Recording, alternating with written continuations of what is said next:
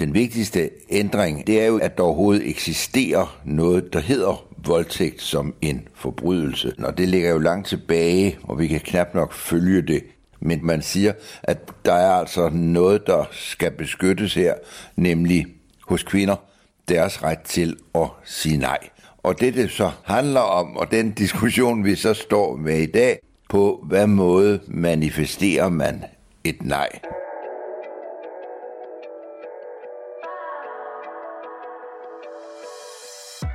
Gennem tiden har lovgivningen på voldtægtsområdet ændret sig radikalt, og det samme har vores syn på grænser og overgreb.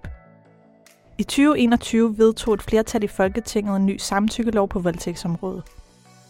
Velkommen til det her øh, pressemøde, hvor vi er blevet enige om at ændre øh, den gældende regulering af voldtægt, sådan at vi går fra et system, hvor der for at være voldtægt skulle være tvang, øh, skulle være vold, til et system, hvor øh, vi laver en samtykkebaseret voldtægtsbestemmelse. Det satte gang i en debat om ansvar, rettigheder og adfærd i forhold til seksuelle mødre. Skal man skrive noget ned, eller skal man sige, er det okay, vi kysser nu, er det okay, vi krammer nu? Hvis man i forvejen er en nervøs mand, så er det her jo bestemt et element, der ikke er særlig fremmende. Jeg vil faktisk øh, gerne have, at du underskriver en samtykkeerklæring, inden vi har sex. Med den nye lov står det fast, at begge parter skal samtykke til sex, og at samtykket skal foreligge under hele samlejet. Blandt dem, der talte for samtykkeloven, lød det, at det ville føre til et nødvendigt ryg, ikke bare i vores retspraksis, men også i vores normer og forståelse af, hvor grænserne går i de seksuelle møder. Her to år efter peger en ny rapport fra det Kriminalpræventive Råd dog på, at det måske ikke er så simpelt i praksis. Særligt de unge har nemlig svært ved at aflæse og udtrykke samtykke. Så hvordan sørger vi for at få skabt en reel samtykkekultur, og hvad kan vi lære af de ændringer, vi historisk har set i voldtægtslovgivningen? Det spørger vi om i dette afsnit af Forbyg Forbrydelsen, en podcast om kriminalitetsforbyggelse fra det Kriminalpræventive Råd. Jeg er din vært, Helena Kanafani. Vi skal i dagens afsnit både tale med retshistoriker Ditlev Tam, som vi hørte her kort i starten, som vil give os et historisk overblik over udviklingen i voldtægtslovgivning. Og så skal vi tale med Julie Nielsen, en ung kvinde, der arbejder med ung-til-ung formidling om emner som sex, køn og følelser. Men først skal vi sige velkommen til dig, Katrine. Vil du kort præsentere dig selv? Jeg hedder Katrine Amalie Keller, og jeg er videnskonsulent hos det Kriminalpræventive Råd, hvor jeg beskæftiger mig med voldsområdet, forskellige voldsområder, for eksempel øh, samtykkelovgivning og voldtægt. Og må jeg spørge dig her allerførst, hvad siger du til den her tanke om, at lovgivningen kan være en effektiv løftesang, øh, der påvirker vores opfattelse og adfærd i forhold til seksualitet og overgreb? Lovgivningen fungerer selvfølgelig som en, øh, som en stempel på, hvad vi synes, der er okay, og hvad vi synes, der ikke er okay i vores samfund. Det er et vigtigt signal, øh, og i det her tilfælde kan det godt bruges øh, som løftestang til at påvirke vores normer og hvad vi mener, voldtægt egentlig er. Men for at ændre vores adfærd, kan en lovændring sjældent stå helt alene. Øh, vi bliver nødt til at forebygge. Som jeg nævnte her i starten, så er det Kriminalpræventive Råd også udkommet med en ny rapport lige her nu, hvor I spørger ind til danskernes forståelse af samtykke. Var der noget, der kom bag på dig i den forbindelse? Ja, først og fremmest så, så så vi en virkelig stor opbakning til, at der skal være samtykke under samleje. Jeg ved ikke, om det nødvendigvis er meget sådan overraskende, men i forhold til den debat, der har raseret de sidste par år, så er det da i hvert fald rigtig positivt at få det sådan slået fast sort på hvidt, at der er opbakning til samtykkelovgivningen. Men der er også nogle udfordringer, øh, og det er særligt hos de unge, vi ser de her udfordringer. De unge har øh, forstået, at der er en øh, samtykkebaseret voldtægtslovgivning i Danmark, de har egentlig til en ret høj grad forståelse for, hvad det betyder, men vi mangler det sidste trin, som er, hvordan praktiserer vi så samtykke. Og det betyder, at der er udfordringer med, hvordan sikrer jeg, at nogen har lyst til det her seksuelle møde? Hvordan udtrykker jeg, at jeg har lyst eller ikke har lyst? Og der er også enormt øh, mange, der har enormt svært ved at snakke om, om sex generelt. Så vi har egentlig en ret fin forståelse for det, men når vi kommer hen til adfærd, så er der mange danskere, og særligt unge, der har svært ved at håndtere samtykke. Og øhm, kan, kan du forstå, at det er sådan? Altså giver det mening for dig, at der er mange, der har svært ved at praktisere det her? Altså ja, for i bund og grund handler det jo om at kunne aflæse andre mennesker. Det handler jo om menneskelig interaktion, hvilket jo i virkeligheden kan være udfordrende i rigtig mange øh, af livets aspekter. Og når vi så kombinerer det med sex, så er det klart, at det for mange kan virke meget mere akavet, og det kan øh, opstille endnu en barriere for, hvordan det egentlig er, vi, vi aflæser og, og føler hinanden. Men vi er bare simpelthen nødt til at lære det. Det er vigtigt at huske på, at vi aflæser folks subtile signaler øh, hver eneste dag, og det er egentlig bare den praksis, vi skal have ført over i, i en seksuel kontekst. Men til de unge forsvar vil jeg gerne bare sige, at vi har heller ikke givet dem hjælp til at oversætte det her sprog til en seksuel kontekst. Altså faktisk vil jeg sige tværtimod. Altså det er jo et ret stort tabu at snakke om sex i vores land, og vi har lavet en, en, en stor lovændring på det her område, men vi har bare ikke rigtig givet nogen information om, hvordan man så skal gøre. Øh, og det synes jeg egentlig ikke, ikke rigtigt, vi kan være bekendt.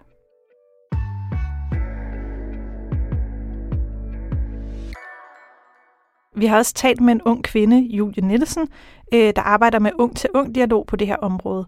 Og jeg spurgte hende ind til den tvivl, som mange unge kan have i forhold til at udtrykke, om man har lyst til sex, og aflæse, om den anden så også har lyst.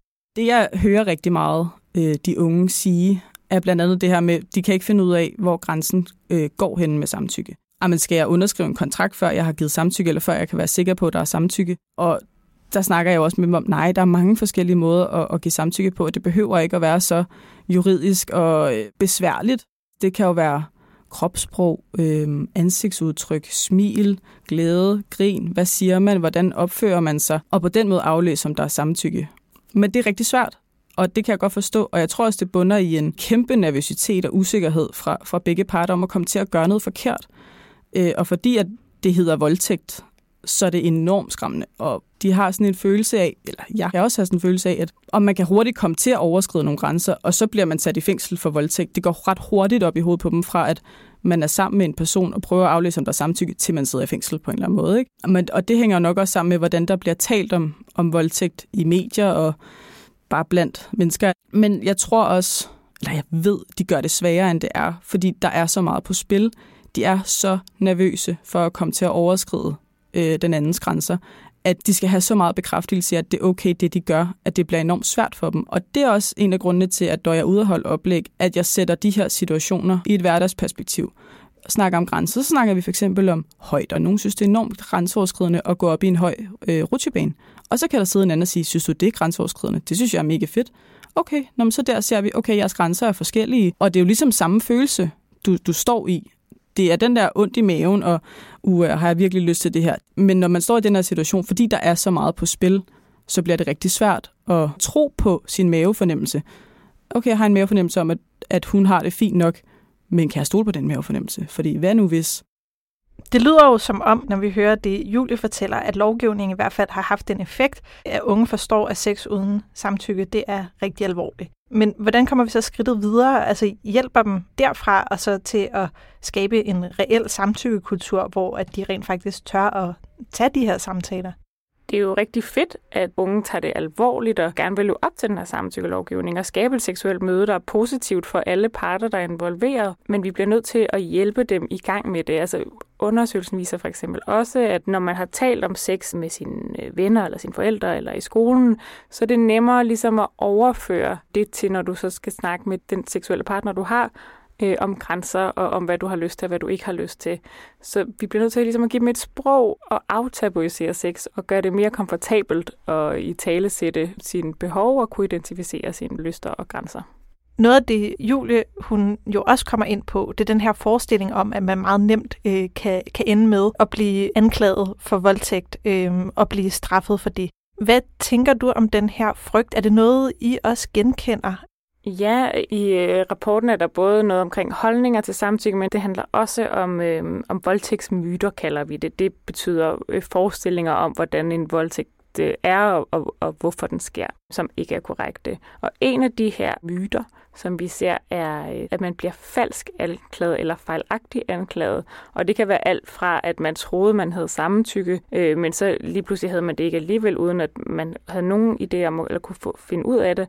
Øh, eller det kunne også være noget sådan lidt værre, som et hævnmotiv. Og det er bare en, øh, en myte, som er de, de mest gængse myter, men som jeg bare rigtig gerne vil aflive.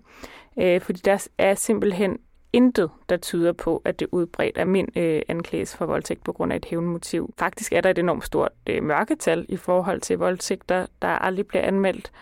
Øhm, og hvis man er bange for at stå i den her situation, så, så er det her udover ikke desto mere en årsag til at lære, hvordan man praktiserer samtykke. Da jeg talte med Julie, så kom hun også lidt ind på, hvordan hun sådan helt praktisk går til det her med at tale med de unge om de her emner, og hvordan hun arbejder med at få gjort samtykke meget konkret og meget hverdagsligt for dem. Når jeg taler med, med de unge om samtykke, der bruger jeg mig selv rigtig meget og bruger mine egne oplevelser med det. Jeg har været i et forhold i to år, så øh, jeg kender min partner rigtig godt, og jeg kan jo mærke på ham, synes jeg selv i hvert fald, øh, hvornår der er samtykke. Jeg kender hans kropssprog, jeg kender hans ansigtsudtryk, jeg kender hans måde at smile på, hans måde at tale på og sådan nogle ting. Så på den måde kan jeg aflæse, at der er samtykke. Og jeg er rigtig tryg ved ham, fordi jeg ved, at han gør det samme med mig. Han kender også mig rigtig godt. Og så snakker jeg med de unge om, hvad er det, jeg kigger efter? Kysser han mig lidenskabeligt? Hjælper han med at tage sit eget tøj af? Smiler han med øjnene? Er han til stede? Virker han træt? Og så kan jeg også fortælle, for eksempel, hvis jeg synes, min kæreste virker træt, det gør han tit, så er jeg måske lidt ekstra ops på, om er der egentlig samtykke? Har han lyst til at være her?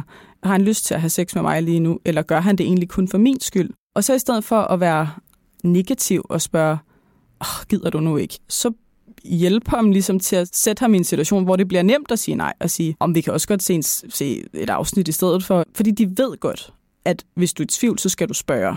Det kan de alle sammen godt sige højt, men det er jo svært alligevel. Så at give dem nogle alternativer og have fokus på det gode seksuelle møde og samtykke, og hvordan siger man ja. Også hvordan man siger nej, men især hvordan siger man ja. Fordi den føler jeg bliver glemt tit. Det er meget, husk at sige fra, og du skal være stærk, og du skal mærke din mavefornemmelse, har du lyst til det her. Men hvad så med det andet? Hvordan giver man så samtykke? Hvordan aflæser jeg, om der er samtykke? Det skal der tales meget mere om, og give de unge nogle værktøjer.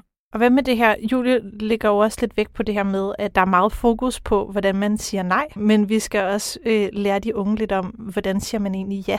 Altså, hvordan udtrykker man et samtykke? Hvad tænker du om det? Jeg er helt enig med Julie om, at vi bliver nødt til at have sådan et bredere perspektiv på det. Der har været meget sådan perspektiv på at sådan hvis du er tvivl, så spørg. Sådan nogle meget øh, konkrete, lidt forsimplende øh, værktøjer, som man kan give, og, og det er ikke for at sige, at det er forkert, fordi at selvfølgelig, hvis du er i tvivl, så skal du spørge, men, men det er ikke altid hele svaret, eller sådan, det er en del af svaret. Øh, men vi skal også lære, hvordan vi udtrykker, at vi gerne vil have sex. Vi skal også lære, hvordan vi udtrykker, at vi ikke vil have sex. Vi skal også lære at kunne afkode hinandens kropssprog i forhold til en seksuel øh, situation. Hvor ligger ansvaret for at få skabt den her, øh, de her nødvendige ændringer? Jeg synes, man kan dele den lidt op i to, ikke? Fordi den ene, det er, hvis der sker et overgreb, så vil ansvaret altid ligge på den, der har begået et overgreb. Og det synes jeg ikke engang, vi behøver at diskutere eller stille spørgsmålstegn ved. Øhm, på den anden side, så er ansvaret for, at vi laver en kulturændring, for at vi får en samtykkebaseret kultur, øh, vores allesammens ansvar. Det handler også om, at forældrene skal tage en samtale. Det handler også om, at man i skolerne skal have noget seksuel undervisning, som man kan spejle sig i øh, der, hvor man er som ung. Vi skal alle sammen indgå i den her samtykkebaserede kultur ved at lære at sige fra, sige til, sige øh, hvad mere eller mindre af det ene og det andet. Og også til at sådan kunne rumme, at man får et nej, eller forstå, hvordan man får et ja. Og måske også turde give et ja. Og måske også turgit, ja, præcis. Altså, der er ret mange aspekter af den her samtykkekultur, som også handler i virkeligheden om sådan noget med, med forestillinger og stereotype forestillinger omkring køn og omkring, hvem der er en passiv og en aktiv del i forhold til, til sex. Så hvis vi snakker om ansvaret for at skabe en kulturændring, en normændring og en adfærdsændring, så er det vores allesammens ansvar.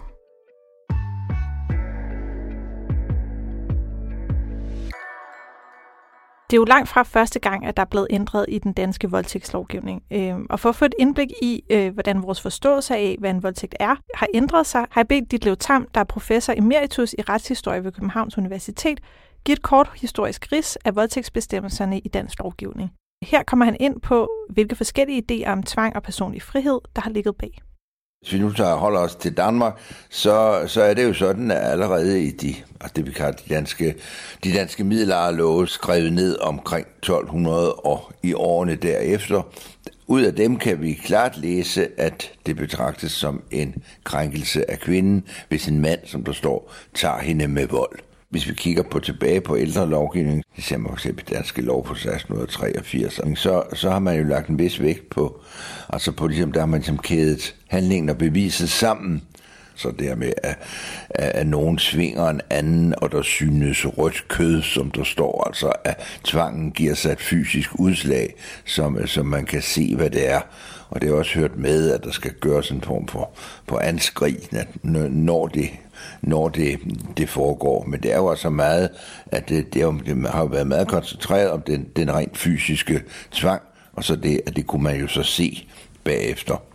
Så var der også det element i det, at øh, i en familiestruktur, så var kvinder jo vigtige, også som, øh, man kan sige, en slags udvekslingsobjekt til at indgå alliancer, og en kvinde, der var blevet voldtaget, var, øh, var jo så på, på et væsentligt punkt blevet, øh, blevet degraderet og ødelagt, og derfor, så derfor var der jo også et, øh, rent sagt et økonomisk element i det, som gjorde, at, at voldtægt blev anset for en alvorlig krænkelse, i virkeligheden både af en kvinde og af en, og af en familie.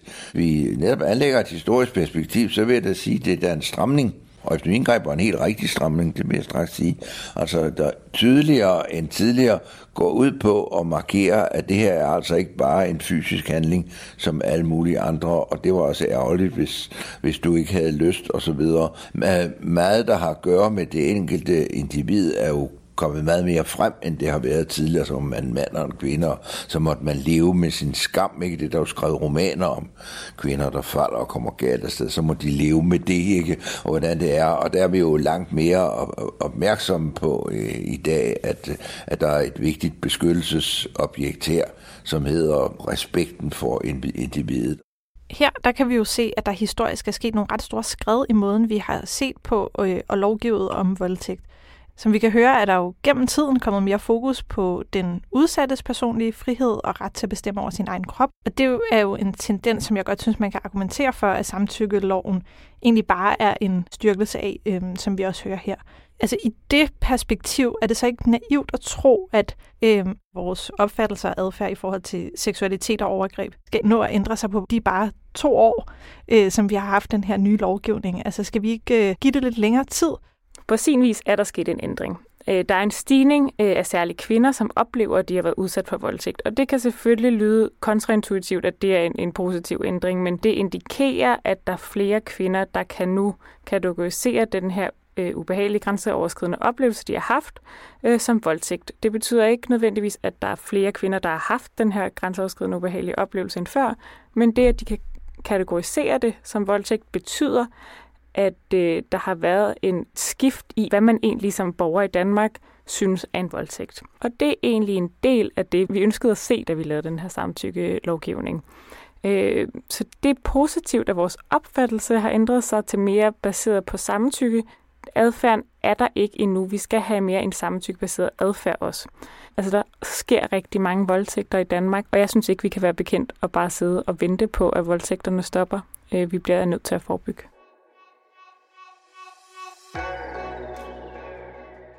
Mange tak til dig, Katrine Keller, videnskonsulent i det Kriminalpræventive Råd.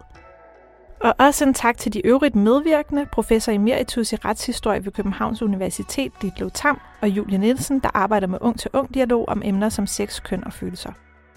Du har lyttet til et afsnit af Forbyg Forbrydelsen, en podcast fra det Kriminalpræventive Råd.